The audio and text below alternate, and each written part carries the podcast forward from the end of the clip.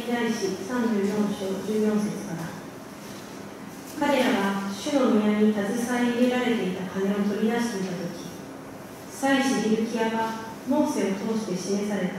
主の立法の書を見つけた。ヒルキアは初期シャファンに知らせて主の宮で立法の書を見つけましたと言った。ヒルキアがその書物をシャファンに渡すとシャファンはその書物を王のもとに携えていきさらに王に次のように報告した。しもべたちに委ねられたことはすべて減らしております。彼らは主の宮にあった金を取り出してこれを監督者たちの手と工事をしている者たちの手に渡しました。さらに初期社官は王に告げた。祭司ヒルキアが私に一つの書物を渡してくれました。シャファンは王の前でそれを朗読した。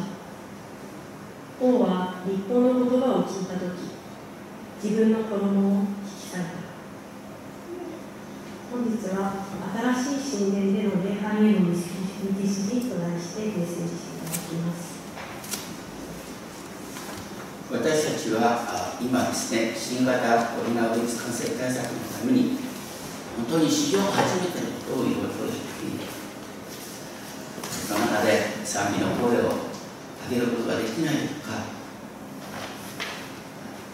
いろんな、ね、食事を共にできないとかいろんなことがあるでも同時にですねあのインターネットを通して多くの名説教家の世界中のメッセージを聞くこともできる。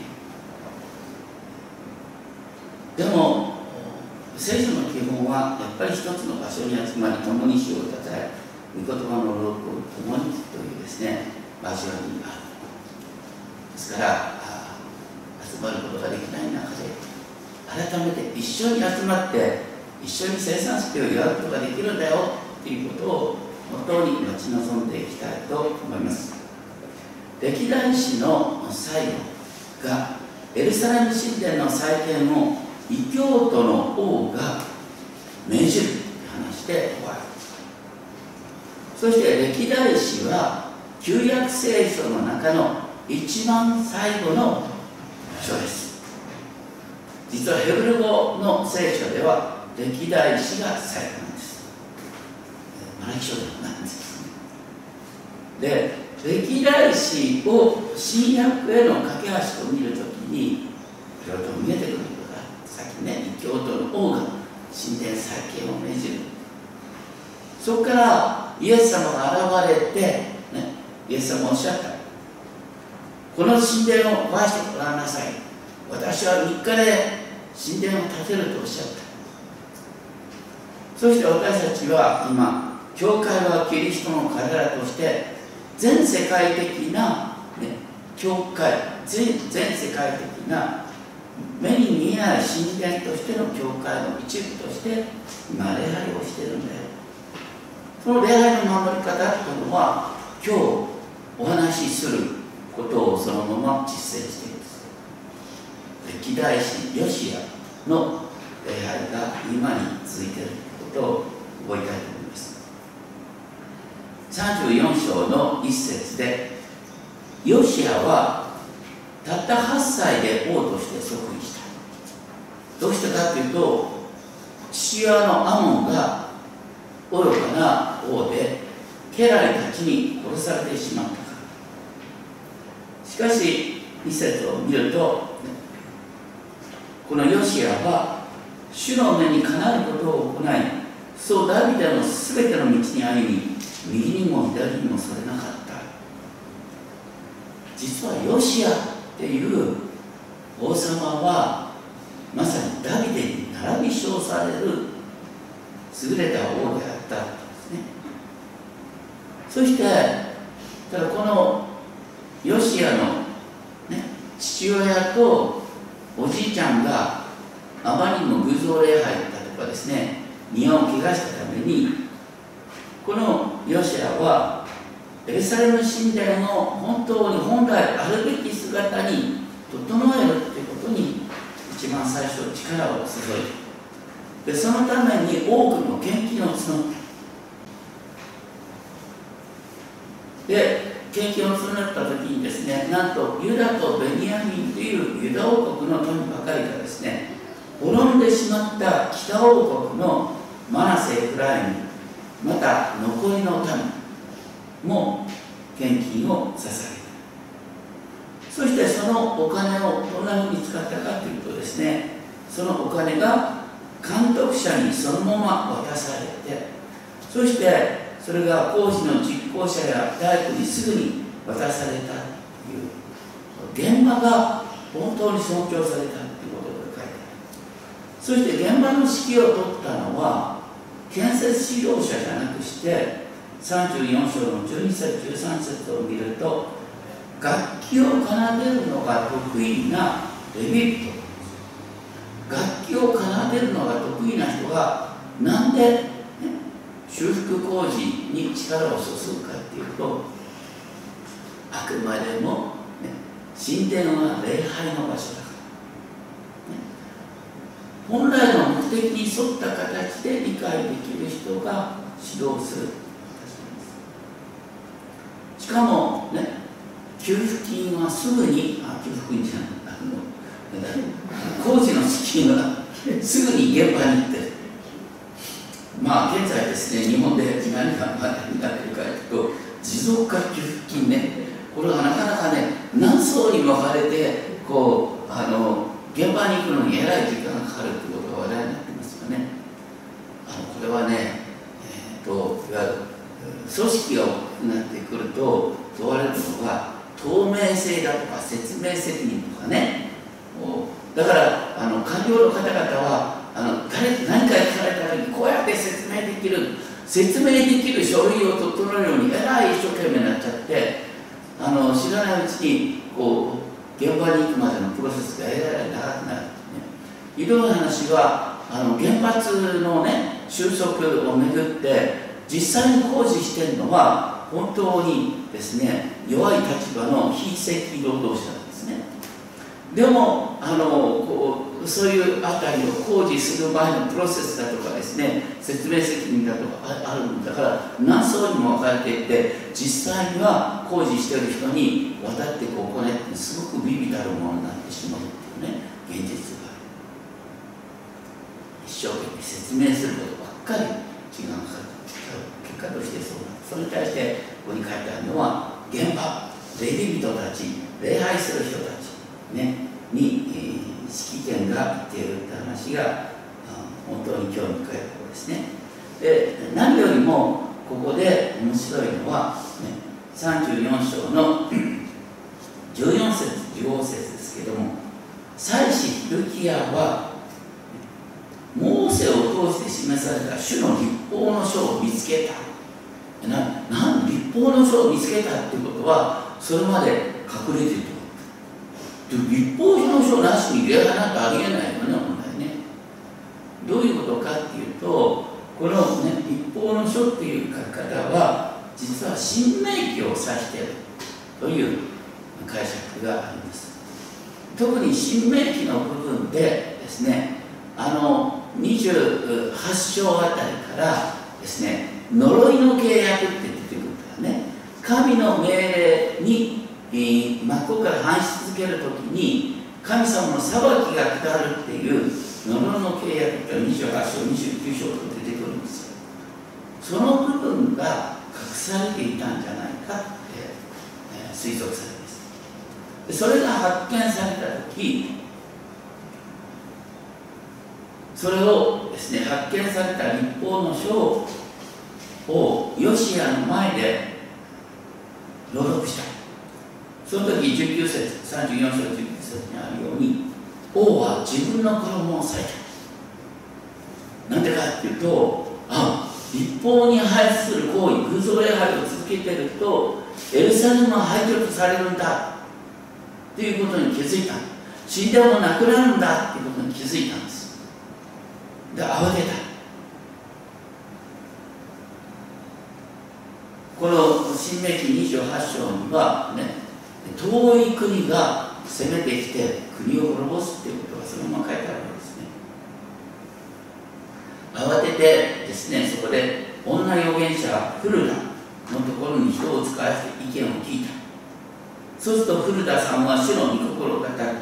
それが34章25節。それはもう神様の憤りは積もり積もってるからこの、ね、エルサレム神殿が崩壊に向かうっていう流れは止めることができないただヨシアに関しては主の御言葉を真っ向から受けて衣を裂いて悲しんだだからヨシアの時代にはこの災いは下さないということを言われたヨシアはね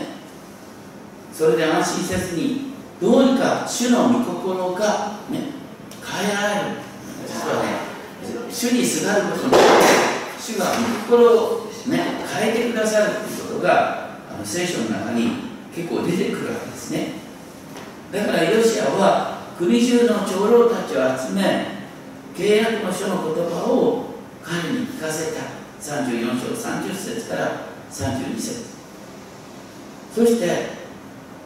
ね、一般の人々も集められる人を集めてそして立法の書を読んだ、ね、そしてみんなでこの書物に記されている契約の言葉を行うことを誓った。王はエルサレムとベニヤミンにいるすべてのものにこの契約に加わらせたということですね。だから本当に主の立法の書が読まれて私たちはこの御言葉を守りますって互いに約束を交わす。っていうのがあの一番最後にねエルサレム神殿で捧げられた礼拝の中心にあったということですね。で35章1節からですねヨシアはエルサレムで主の杉越しを守った。えっと新海約聖書ではですね杉越しの生贄を捧げたって書いてあってその後でまた杉越しの生贄を送ったって書いてあるんですがあのこれはいろんな解釈があるんですけれども多くの英語訳はですねやっぱり、まあ、原文に忠実によると杉越しを行ったって書いてあるんです生贄を捧げることより杉越しの中心はですねあの思い起こすことなんです。だから共同訳の場合はですねあの主の杉越し祭を祝ったって書いてあるんですこの杉越の祭りっていうのはあの現代の生産式につながってくるんですね。もともとエジプトね奴隷状態から解放された。その時に主の怒りがまた主の裁きが過ぎ越す、ね、子羊の血がほぐってあの塗ってあるところを吸い越すっていうことでしたその神様がイスラエルを奴隷状態から解放してくださったということを覚えるのが水越しの祭りイスラエルにとって一番大切な祭りですそして私たちが生産して祝うのは私たちは罪とサタンの奴隷状態から解放されたということを覚えるのが生産式なんですそれこそ新しい、ね、水越しになっていますそして35章の4節5節ではあの改めてこの歴代史では何が一番繰り返されているかというとダビデが礼拝の形を整えたということなんですね。ダビデがこの聖歌隊を整えた。そしてダビデが多くのこの支援の歌を作った。そしてダビデが楽器を整えた。しょ？だから歴代史の中心はダビデが整えた賛美の形っていうことが繰り返される。でもう一つはですねモーセのね立法の原点に遡って主の言葉通りに水骨の祭りを行ったということが35章6節に出てくる。でその時にですね一般の人々はあの動物をね生贄にしてそしてそれを食べるこうねみんなで食することを食べることによってあの昔の恵みを思い起こすんですけどもね貧しい人々に子羊とかヤギを配ってみんなで食べることができる状況をあのヨシアは作った。そして王様に真似て、え、家来たちもそんなふうにですね貧しい人々に、えー、食べ物を分かち合って生贄を分かち合ってそして一緒に祝うことができたということですね。そして35章の18節19節にありますけれどもこのヨシアが守った水越の祭りは、ね、預言者サムエル時代以来、ね、最大の水越の祭りとなったとこれはすごいことです、ね、水越の祭りっていうとモーセから始まってます。でモーセヨシュアの時代っていうのは、ね、戦いする戦いであのこうそんなにね動物なんかないんだよ。だからそんな盛大に祝うことができなかった。でその後当然ながら一番の盛大さっていうとソロモンになるんだけど、ね、だからサムエル以来最高のものだったってことは要するにソロモンの水越の祭りに勝るものをやったっていう感じがこうヨシアに出てくるんです。それほどにヨシアはね素晴らしかったということなんですけども。でもねヨシアがそれほど忠実に主の立法を守ったけれどもでもあのこの立法の呪い、ね、新明記28章に出てくる、ね、立法の呪いの状態から解放される。でヨシアの死後間もなくエルサレム神殿が崩壊する。私たちはどのようにじゃあね立法に書いてある呪い情報から解放されるんでしょうか。これはあの新約聖書のガラティア書の3章13節14節をご覧いただきたいんですけどもガラティア書っていうのはローマ、コリント、ガラティアでこれですね新約の378ページ新約の378ページでガラティア3章の13節。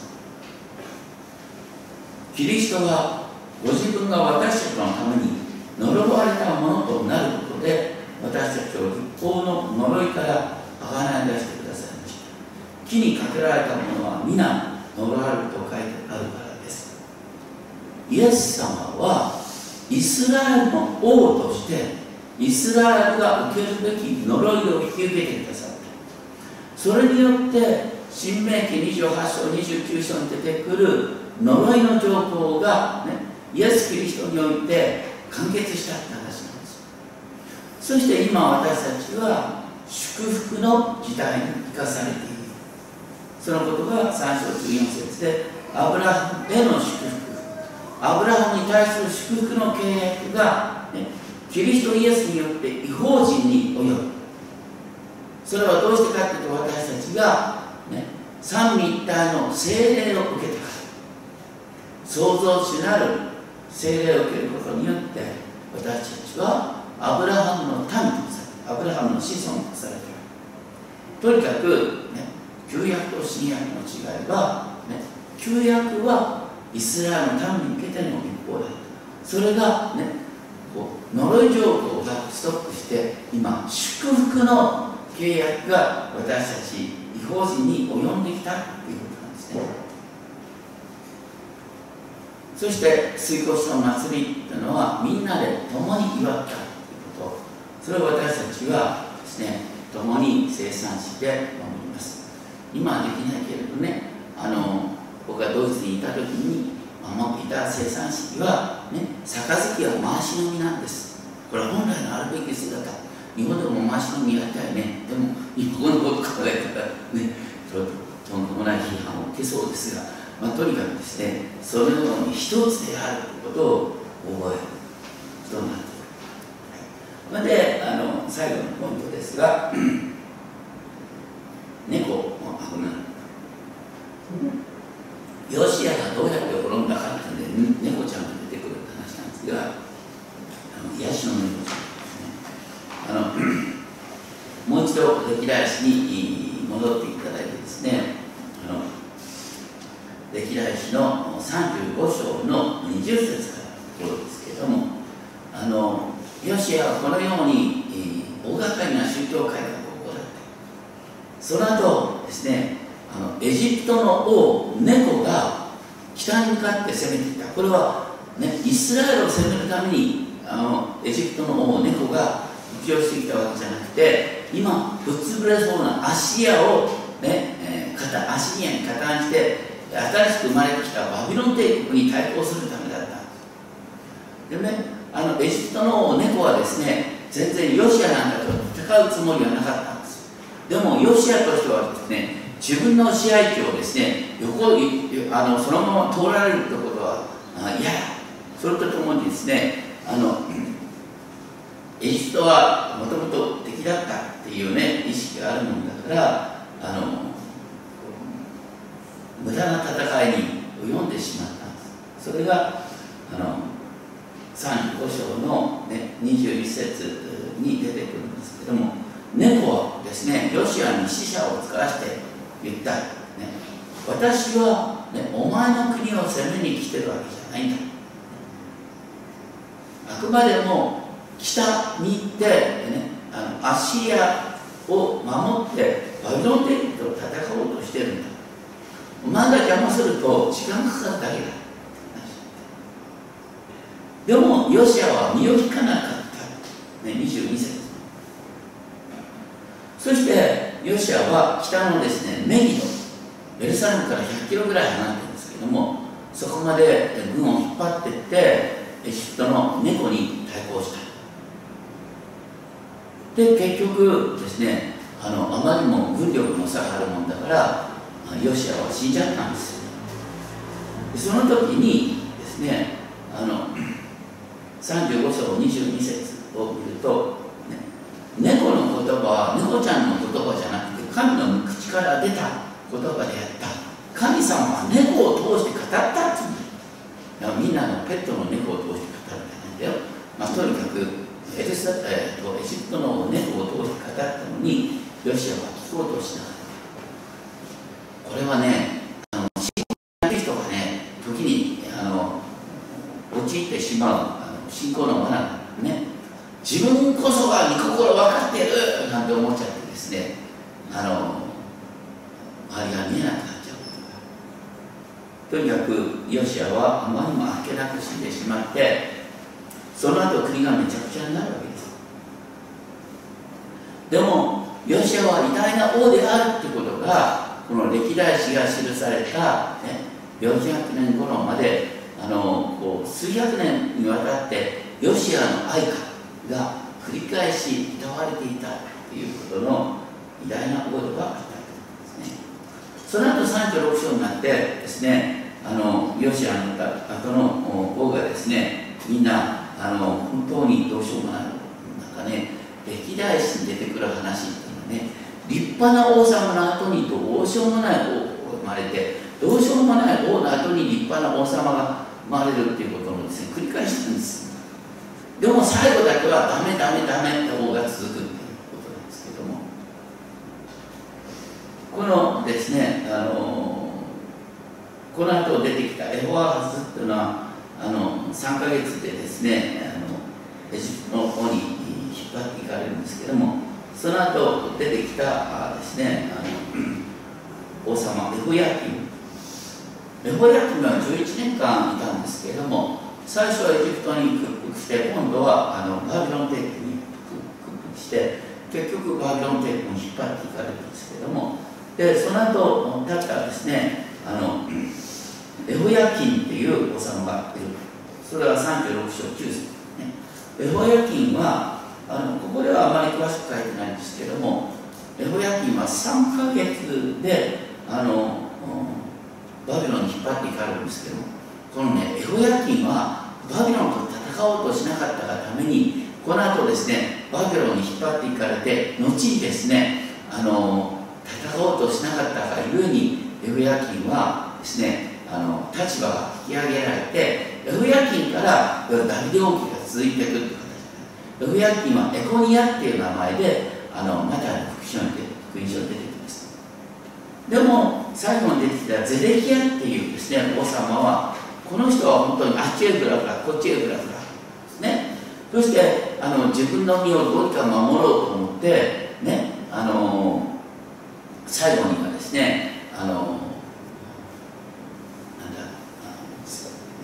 ネブカネネサにね、えー、本当に、誓ったのに、ねえー、13節36章13節。